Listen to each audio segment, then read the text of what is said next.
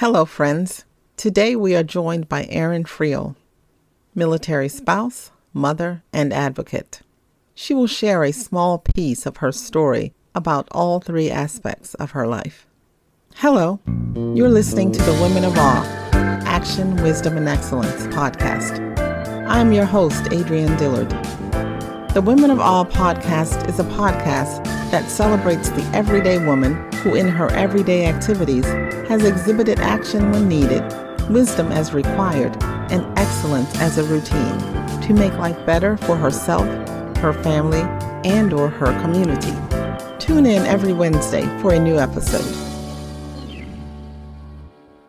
Welcome, Erin. I am delighted to have you on the Women of Awe podcast. Could you please take a couple of minutes to tell us what it is you do and what you're about? Oh, thank you so much for having me, Adrienne. I really appreciate it. This is an amazing podcast and this is a great opportunity. So I am odd that I get to speak to you all today. I am a military veteran. I left the Air Force in 2005 and I became a military spouse. And when I did, I realized that this was a really underserved community in a couple of particular ways. And so I started working with a group of women. The vast majority of military spouses are women, 92% of us are women.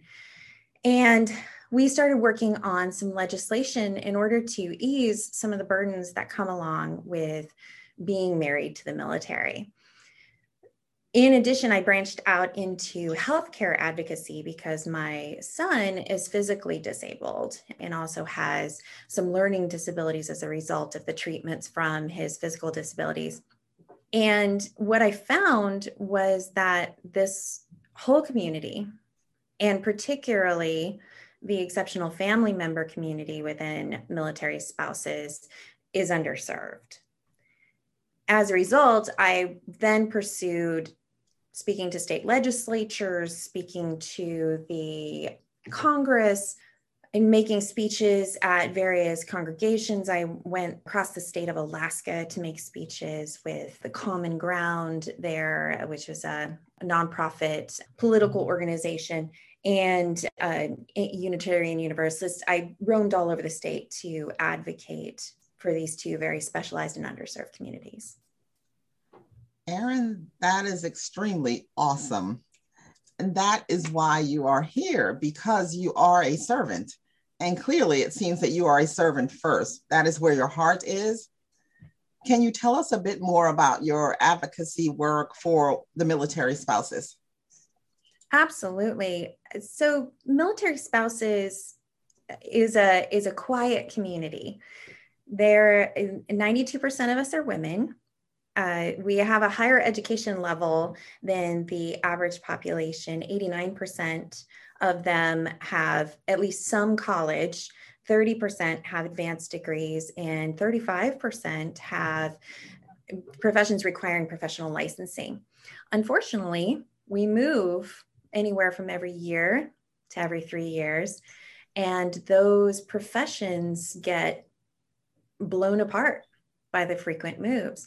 When you have to be licensed in state to state, you know, sometimes, particularly say you have a teaching license, it may take you six, eight, even 12 months to get your licensing updated in a new state if they don't have agreements to honor previous states. And then by the time you get that, you maybe have another year. It definitely hampers hiring for some companies because they there's a perception that military spouses won't be there and won't be able to dedicate the time that they would like from an employee. And as a result even though our employment times would be comparable to the average millennial or gen y person 1.4 years 2.4 years on average at an employer military spouses are penalized in the hiring process and so we end up with underemployment numbers that are really high. In addition, it can be difficult to find childcare. And oftentimes, the housing situation can be very, very difficult for military spouses. What exactly do you do you do to help them? How do you overcome this challenge? Because it's huge. Right. There are a few programs that the military has set up that really help form the backbone of a support network. Unfortunately that support network is only as good as the people that are in it and you you can get burnout among the community. But for example the air force which my husband is a member of the air force has the key spouse support network and so within a unit, you might have three to 10 people, depending on the size of the unit, who are there to answer your questions, be a conduit for information, help you with employment, get you access to services for family support, things like that. In addition, we have pushed some legislation as outside of the military, women have joined together to push for legislation like the Military Spouse Residency Relief Act that passed about 10, 11 years ago. And that was a federal legislation to try to ease some of those licensing burdens. We used to have to change our driver's licenses every single time we moved, and it was costing our family hundreds of dollars to switch cars, switch licenses. And now the other piece of that is trying to get states to honor licensing for professions across. And and so that is a very slow process. I think we've gotten 27 states to agree so far. But some of the heavily populated military states are the are the ones that have dragged their feet on doing that. That's that's ridiculous but it's tremendous. 27 states that's a lot. That's over half. I always say that the united states is only united in land because mm-hmm. everything else we do is independent. Each state, we were just talking about this the other day. Why can't there be just a driver's license for the United States? Why do we have to have one for each individual state? I hope you can get all the states to come on board with the licensing because that would mean a world of difference for military families. Because all military families are not at a high level where they're making a decent income. And it would be a great help for them if they could allow the other spouse to work when they wanted to work. You know, our enlisted personnel in particular oftentimes do not have the economic advantages that the officer corps does. And a dual income is absolutely vital to some of these families. Even some of the junior officers, a second lieutenant with two children would qualify for food stamps and WIC. Oh my it's a striking and dramatic difference. And so, military spouses should and absolutely could work if the mechanisms were in place to allow them to yes. do so. Hopefully, everything will work out for the good for this group because they sacrifice so much for this country. We should do everything we can to help them. And I have a special place in my heart for military families because we were one when we were a new family. Yes, wow. my husband, my husband was in the Air Force. Let's move on to your advocacy that you're doing for your son and his medical condition. What exactly is involved there? Well, the military has a program that they developed in order to try to better care for what they call exceptional family members. And these are people who need more care than the standard person you know beyond a physical every year or beyond the standard childhood aches and pains. My son has three different autoimmune diseases. So he has juvenile arthritis celiac disease and he also has um, hashimoto's thyroiditis. As a result we're in the doctor more than not. And unfortunately when you are moving a lot you end up behaving as uh, as a parent as a case manager for your child and needing to coordinate care across of those.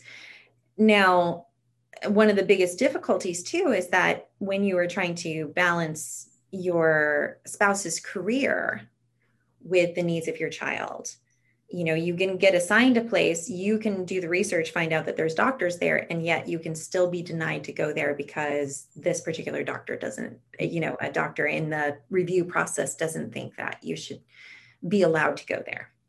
The exceptional family member program is absolutely outstanding on one aspect of the program. They have people that are embedded in every base in order to find you resources and help you settle into a place quickly and find the doctors and the resources you need. On the other side, it is known to be a nightmare of a program that stops you from ever, ever going anywhere. We live here at Fort Meade, and Fort Meade, of course, is in the greater DC area. And so it's it's known as a black hole. You come here, you get great medical care, but if you ever want to leave, it's not going to happen because of the exceptionally family member program. I don't know that that's a fair characterization, but it is difficult to you know convince doctors that you do have your child's medical care in hand and that most of us are used to working as case managers and so you know educationally there's a lot of complications as well. Military children they they recognize that these kids get uprooted. It is considered an adverse childhood event to move as often as our children do because it's a lack of stability for a child. Educationally it gets even harder when you add in special needs. That can be a very tough thing. That yeah i'm glad you said that. I can't even imagine how you all deal with this there are just so many obstacles put in place in addition to your major obstacle which is the health of your child it's like they give you one thing and then take away six. It, it's uh, it's difficult even for neurotypical children or children who don't have extensive medical needs. You know, if you a typical thing is to receive orders maybe in March and need to report in June to your new location. Well, let's say that you have a child who's gifted and you know the new state that you're moving to doesn't recognize the testing from the previous state you were in. And you get there and your child is now going to be thrown into a class that they've already completed that work or what have you. Or you know you're going from hawaii which is the 48th state in education and you're going to virginia which is i believe number 12 uh, something like that and your child is going to be behind as a result of that those kind of difficulties, um, even trying to sign up for charter schools. Oftentimes, the charter school lotteries happen nine to 12 months before the advanced start date, and your child is out of luck. There is no accommodation for them in many places. What exactly do you do? Do you just deal with it and say, okay, well, then you're advanced, but you're going to have to stay in this below level school? And you're slightly below level and you're going to have to be in this advanced school even though you're not prepared which is setting you up for failure because you're not prepared for this. Right. Yeah it's a uh, it's a huge challenge for military families to try to navigate. Uh, there's been particularly with the pandemic but even before that there's been a strong movement towards homeschooling in order to provide stability and curriculum for children i myself became a homeschooler when we moved to korea um, the schools there weren't didn't have a particularly good reputation. My son was already medically fragile, and we said, okay, you're going to stay home and learn with mom.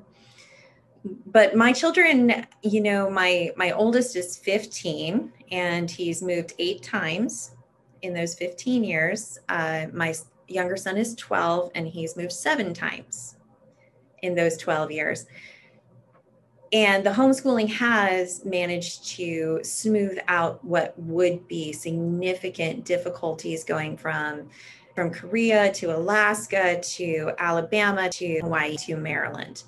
That would that all occurred within a five year period. What? Mm-hmm. we we moved three times in two years. Oh my! And so those those kind of situations are the kind that lawmakers just can't really even wrap their heads around. In addition, military people are not always the greatest about making their voices heard. We are an apolitical organization, rightly so, rightly so, that the military shouldn't um, be out in the streets marching for one candidate or the other. But what that oftentimes mean means is that there's a silent suffering happening behind the scenes that isn't necessarily getting the attention that it needs. And so in the advocacy work that I do, I try to be that well reasoned voice of saying, mm, you know, I've been part of the officer corps. I am married to a member of the officer corps. If I'm experiencing these difficulties, then what is happening to my junior enlisted spouses? What kind of difficulties are they facing that I'm not even hearing about?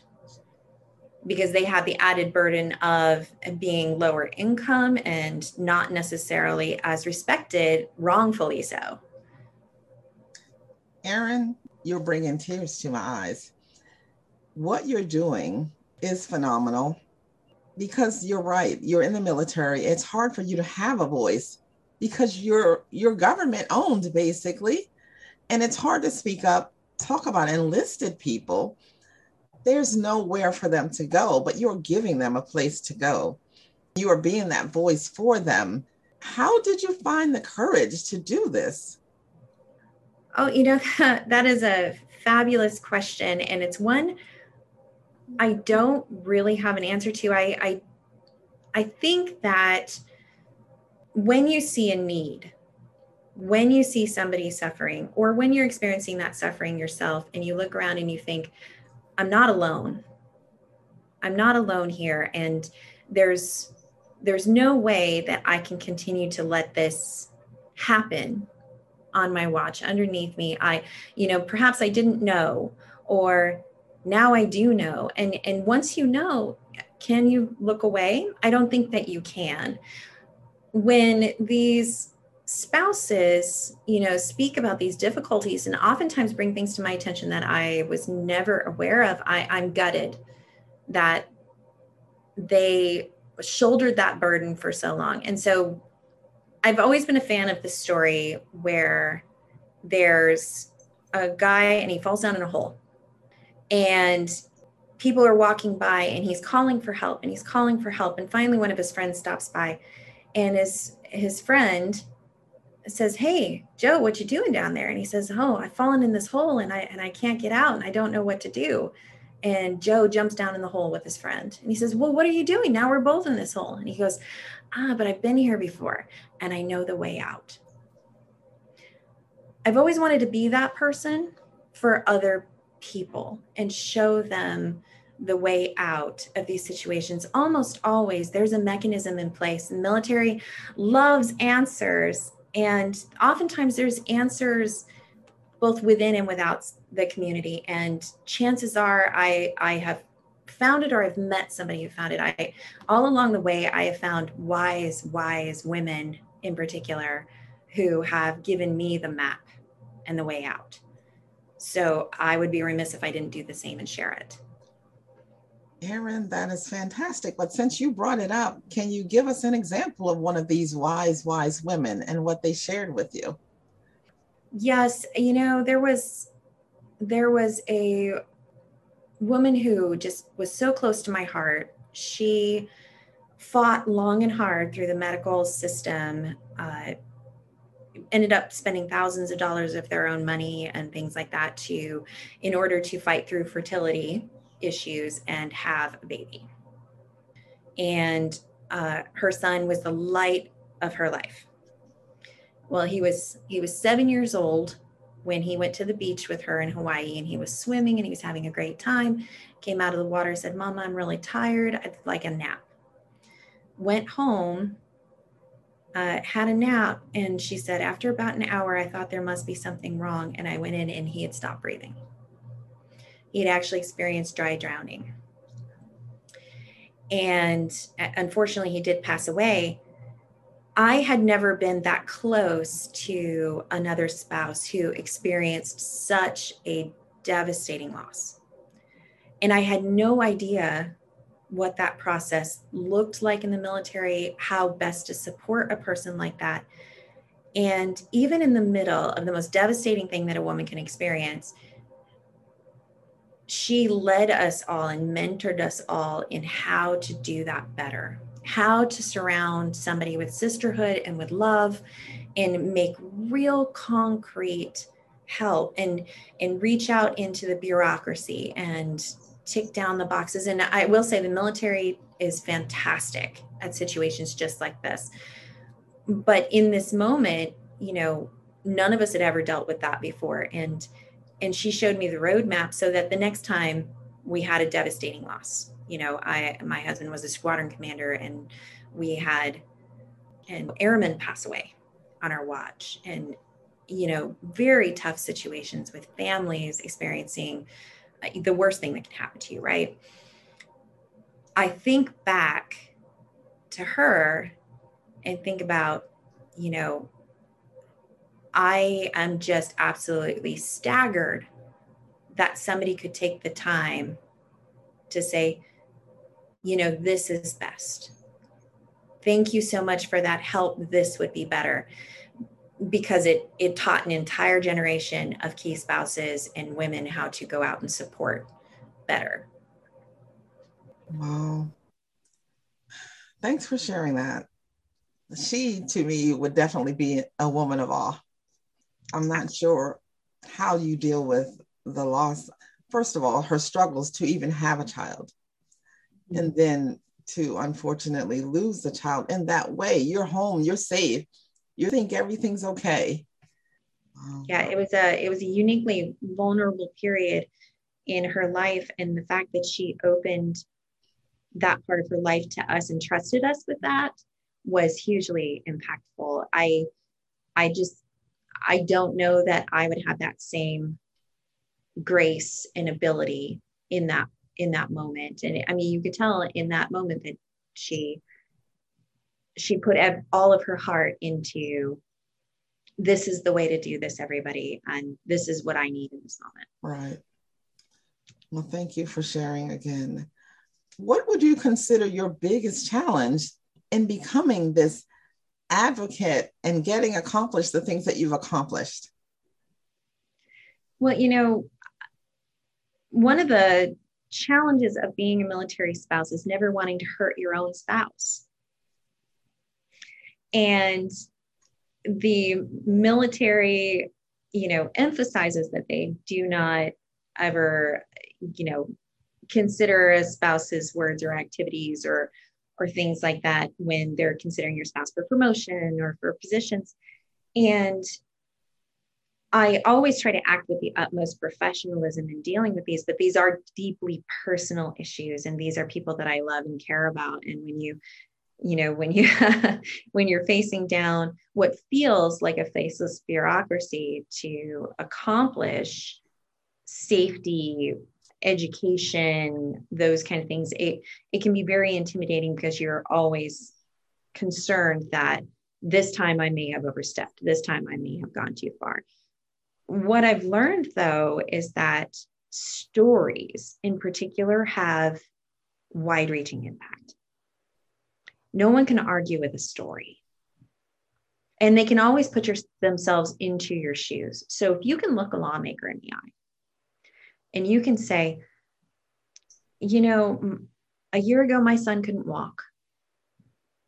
A year ago, I was looking at Social Security disability filing for my son to be dependent.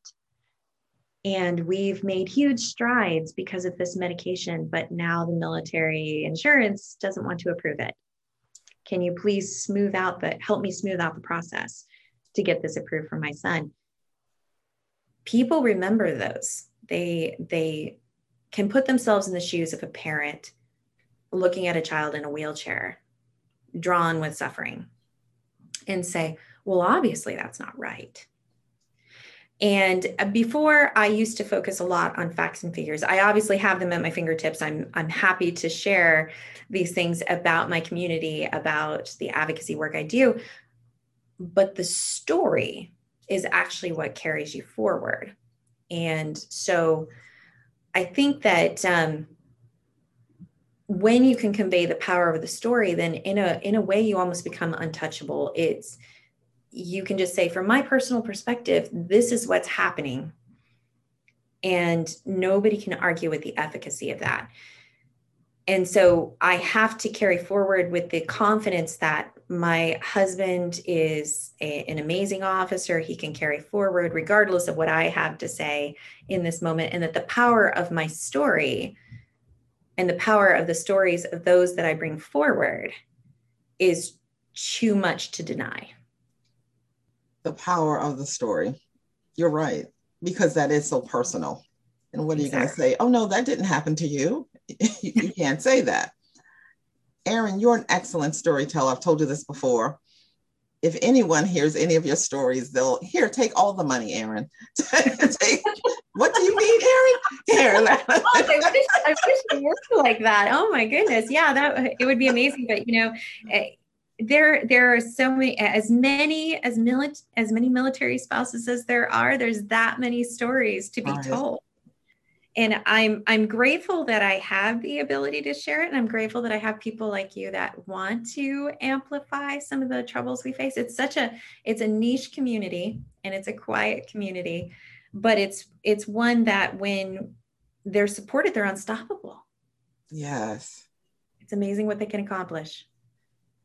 And it's it's actually a pretty sizable community as well. Yeah hundreds of thousands of people out there, uh, you know, just I I marvel at the women. I, you know, my husband hasn't deployed for about 10 years, partly because we took what was considered a hardship overseas assignment for four years. And I just think about these women that, you know, have uh, two toddlers tucked under their arms like footballs, and their husband's been gone for 18 months in Afghanistan. And every day they turn on CNN and and hope that they're not going to see a face they recognize. Uh, incredibly strong group of people. Yes. Tell me, Erin, what's one thing you wish you had known before you started on this journey, not the life journey, but the advocacy journey? Oh, yes, absolutely. I, I wish I had known in some ways how easy it is. If you can step forward and you can tell a story. People want to open their doors to you.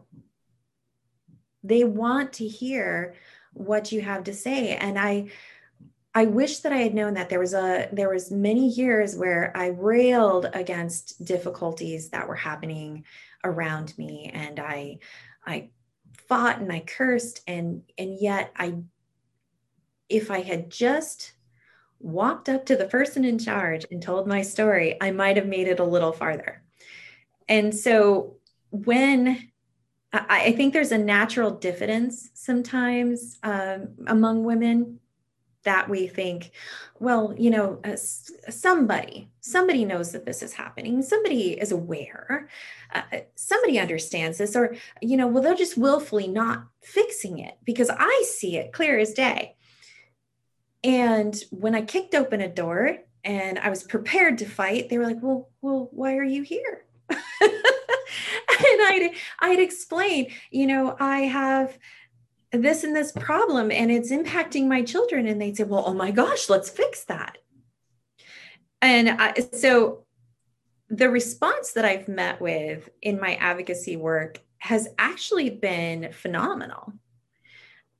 And so I try to elevate the stories of those around me and you know uh, the spouses that i come into contact with and i try to advocate for them to also advocate for themselves. Yes. It's in some ways you know is it is it always easy? You know I, I sometimes shake in my boots when i have to stand up and give a talk that i know is going to go out on you know public radio for an entire state. But when i do inevitably I have an avalanche of support behind me. And so if we can push ourselves to tell our stories, then I think we might be surprised by what results. It is that power of the story. Mm-hmm. The story can move mountains. Absolutely. Mm-hmm. All right, I'm going to give you a couple of minutes to talk about anything you would like to share with us. Oh, goodness there's there's so much uh you know the the tough part i think about being a woman of awe. I i love the premise of your podcast first of all. I love the premise of you know action wisdom excellence. I'm always striving for wisdom. I reach for excellence. But the only way to actually do that is through action and they don't have to be big. I think that's a misconception that a lot of women particularly fall into is that, well, if I'm not Erin Brockovich, if I'm not Kamala Harris, then I'm not going to make any impact. And it's actually those small actions every day. You know, it can be as small as making a meal for a new mom. It can be as small as reaching out and touching somebody that you never would have talked to previously and putting yourself out there. It can be, you know, mentoring a, a group of women through the difficulties of the exceptional family member program when they get enrolled it it can be all of these small things it might take you 20 minutes in a day and you don't think that they add up but they absolutely do. And so when women can choose action you know that is the path to wisdom and the goal is excellence right? I agree. I agree. That was lovely. Once again, Erin, I could sit here and listen to you talk all day. Unfortunately, we don't have all day. but well, I have uh, finished your podcast for for a couple of hours. I listened to them all, just boom, boom, boom, right in a row. They were awesome. Did you really? Oh no, no one does that. oh no, it was fantastic. I you have some impressive women on this podcast. I'm humbled that I'm that I was considered part You're of it. Kidding? You are the exact person that I would want. You're the exact type of person. I, and it's like what you said. I want women to recognize those small things that they do have an impact. Those small things that they do are excellent. And yes, we do gain wisdom as we do these excellent small things more often. But be proud of that small thing that you did because mm-hmm. you impacted someone somehow in some way don't trivialize or diminish what you do. No, absolutely. You know, I think we soften and we oftentimes hold back or we or we try to shove ourselves into a smaller space, take up less space. And instead, recognize that it may be a small action, it's a big impact, and you yourself deserve to occupy the space in the world. Yes perfect. And I'm going to stop right there. That's a fantastic closing. But Erin, as I said, I could talk to you forever, but I know you have things to do, and I do. I truly appreciate you joining me today. I can't thank you enough because what you're doing for the military spouses, what you're doing for the medical military community is tremendous. And it is having fantastic impact on all of them from the bottom to the top. And I'm glad that you decided to be an advocate for them. Oh, thank you so much. I, I appreciate it. And, you know, it, anything that um, anybody would like to know about these communities, they should feel free to reach out to me and, and ask because I can endlessly talk all day. I could probably take up three hours of your podcast. and I'm glad that you said that because how can we connect with you? Oh, you know, I have um, you can absolutely reach me at my email, C-E-F-R-E-E-L at gmail.com. I'm afraid I am not a social media person. And so definitely my email is the best way to reach me. Don't apologize for that. All right, Erin, I will let you go, but thank you again for joining us. It has truly been a pleasure, and hopefully, I'll see you again soon. Absolutely. Thank you, Adrienne. You're very welcome. Thank you for joining me on the Women of Awe Action, Wisdom, and Excellence podcast. If you are a woman of action or know of one who you think would be a good fit for the podcast, please contact me via email women of awe at adriennedillard.com. Women of Awe, A-W-E, at Adrienne, A-D-R-I-E-N-N-E, Dillard, D-I-L-L-A-R-D, dot com. Or you can post to our Facebook page. Always remember to be the best you that you can be. That is the best path to excellence. I hope you can join us next week. Please don't forget to support us by subscribing.